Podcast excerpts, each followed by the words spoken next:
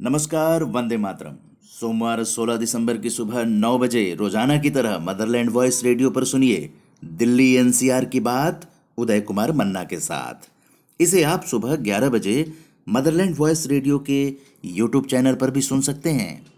आइए, आज की सुर्खियों पर बात करें। तो नागरिकता कानून को लेकर दिल्ली में प्रदर्शन हुए, कल हिंसक रूप ले लिया इस प्रदर्शन ने। जामिया नगर और आसपास भीड़ ने छह बसें फूंक दी और पंद्रह से अधिक वाहनों में तोड़फोड़ की। पथराव कर रही भीड़ की पुलिस से झड़प हो गई और पुलिस ने आँसू, गैस के गोले छोड़े और लाठीचार्ज भी किया। इस दौरान झड़प में करीब पचास लोग घायल हो गए। दिल्ली के अंदर न्यू फ्रेंड्स कॉलोनी में आगजनी हुई। सोलह मेट्रो स्टेशन बंद हुए। पुलिस मुख्यालय पर धरना हुआ और दक्षिण पूर्व दिल्ली के निजी और सरकारी स्कूल आज बंद कर दिए गए हैं। उधर विश्व हिंदू परिषद ने नागरिकता संशोधन अधिनियम 2019 के विरुद्ध भड़के हिंसक प्रदर्शनों को छद्म धर्म निरपेक्षवादियों द्वारा निहित स्वार्थों से प्रेरित एक देश विरोधी निंदनीय कृत्य बताया है। विहिप के अंतर्राष्ट्रीय महामंत्री श्री मिलिंद परांडे ने कहा कि विदेशी घुसपैठियों को देश से बाहर निकालने और पाकिस्तान, बांग्लादेश और अफ़गानिस्तान के धार्मिक उत्पीड़न के शिकार शरणार्थियों को भारत में शरण देने से किसी भी भारतीय को कोई हानि नहीं है। निर्भया कांड के मामले के आज सात साल हो रहे हैं 16 दिसंबर से लेकर आज तक। निर्भया कांड के बाद महिलाओं की सुरक्षा के लिए कई नियम बनाए गए। इसमें एक प्रमुख सुझाव दिल्ली एनसीआर में पुलिस के बीच समन्वय स्थापित करना था। हालाँकि इस पर अमल करते हुए समय समय पर पुलिस अधिकारियों की बैठकें भी होती रही, लेकिन पीड़िताओं को इसका कोई विशेष फ़ायदा नहीं हुआ। दिल्ली महिला आयोग की अध्यक्ष स्वाति मालीवाल की कल तबीयत बिगड़ने पर उन्हें तेरह दिन अनशन के बाद एलएनजेपी अस्पताल में भर्ती कराया गया है।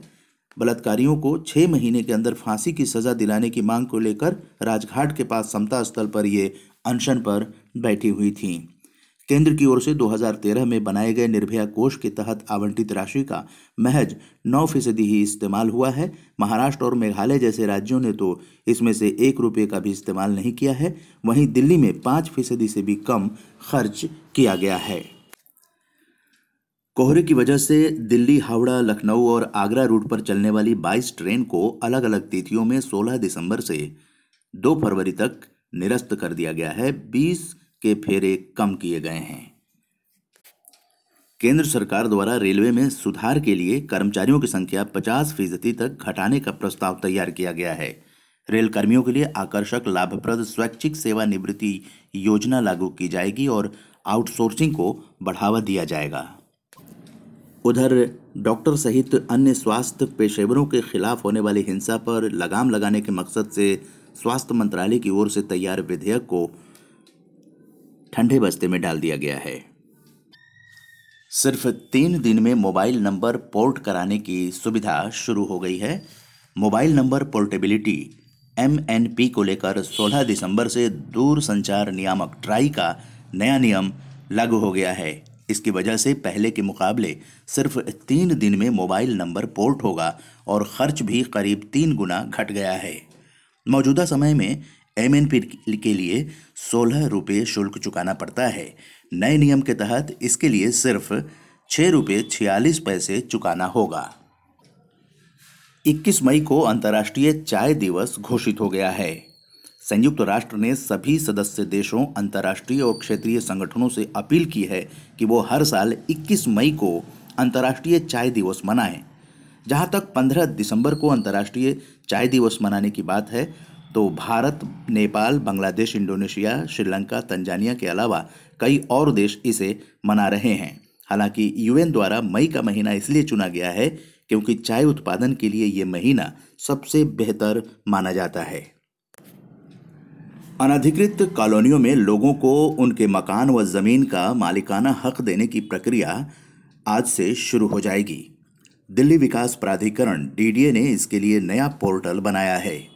जिसके शुरू होने के साथ ही आवेदक संपत्ति का मालिकाना हक के लिए पंजीकरण करा सकेंगे।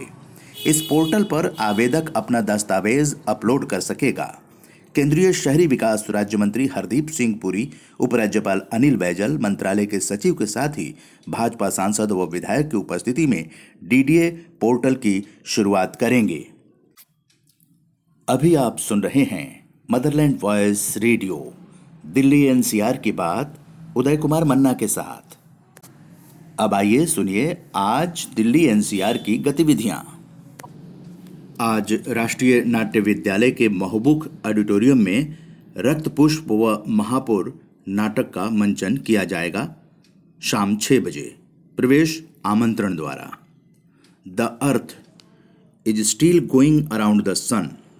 तेरह क्यूरेटेड प्रदर्शनी इंडिया इंटरनेशनल सेंटर में लगी है। लोधी स्टेट, दिल्ली, ये सुबह ग्यारह बजे से है। आज सुबह 11 बजे से चुनाव जागरूकता कार्यक्रम शुरू हो रहा है। जिला उपायुक्त कार्यालय कापासेड़ा, दिल्ली। वहीं खेलकूद प्रतियोगिता डाबरी खेलगांव परिसर, डाबरी गाँव, ये पालम के पास यहाँ 9 बजे सुबह से ये खेलकूद प्रतियोगिता शुरू होगी। अर्जेंटीनियन लाउटारो टिसारे का गिटार परफॉर्मेंस आप देख सकते हैं, सुन सकते हैं। Piano Man, Jazz Club, commercial complex B six seven twenty two opposite Deer Park Safdarjung Enclave, ये रात नौ बजे से है। और आप ग्रुप एग्जीबिशन का देख सकते हैं ऑल इंडिया फाइन आर्ट्स और क्राफ्ट्स सोसाइटी आईफेक्स गैलरी में एक रफ़ी मार्ग 11 बजे सुबह से शाम सात बजे तक और ये प्रदर्शनी 25 दिसंबर तक है। The Spanish transition in 20 posters ये कलेक्शन जो फ़िल्म पोस्टर्स का है, जो कि स्पेनिश कल्चर के हिस्ट्री को दिखा रहा है, इसे आप 48 हनुमान रोड कनॉट प्लेस 9 बजे सुबह से शाम साढ़े पाँच बजे तक आप देख सकते हैं।